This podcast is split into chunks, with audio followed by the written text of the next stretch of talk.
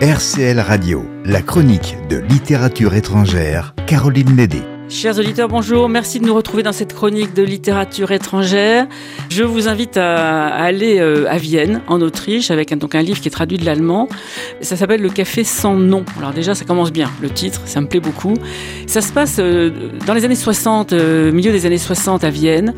Euh, s'il n'y a pas si longtemps, enfin je sais bien que je suis, suis pas toute jeune, mais enfin s'il n'y a pas si longtemps, mais c'est un monde totalement euh, après la deuxième guerre mondiale où on a l'impression que euh, Vienne est encore en train d'abord de, penser ses plaies, de réparer les ruines d'une ville qui a été quand même très amochée. On creuse pour faire un métro et il y a encore tout un quartier peuplé de petits gens, de ce café qui est ouvert par hasard par un ouvrier qui a décidé qu'il avait envie de se mettre à son compte, qui embauche une ouvrière au chômage. Il, il est à côté du marché, donc on va tous petits métiers, les forains, les marchands de légumes, euh, le, boucher, euh, euh, qui il y a une femme un peu un peu neurasthénique et, et quatre filles, et finit par avoir un petit garçon.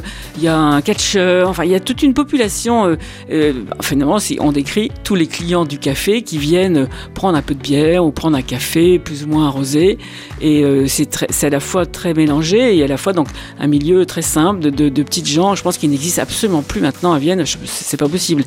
Et c'est plein de nostalgie, remarquablement écrit et très bien traduit aussi. Donc on passe un très très bon moment dans ce café qui n'aura jamais de nom, d'un auteur qui s'appelle Robert C. Thaler, S-2-E-T-H-A-L-E-R, je l'ai certainement mal prononcé, et c'est édité chez Sabine Vespizer. Bonne lecture.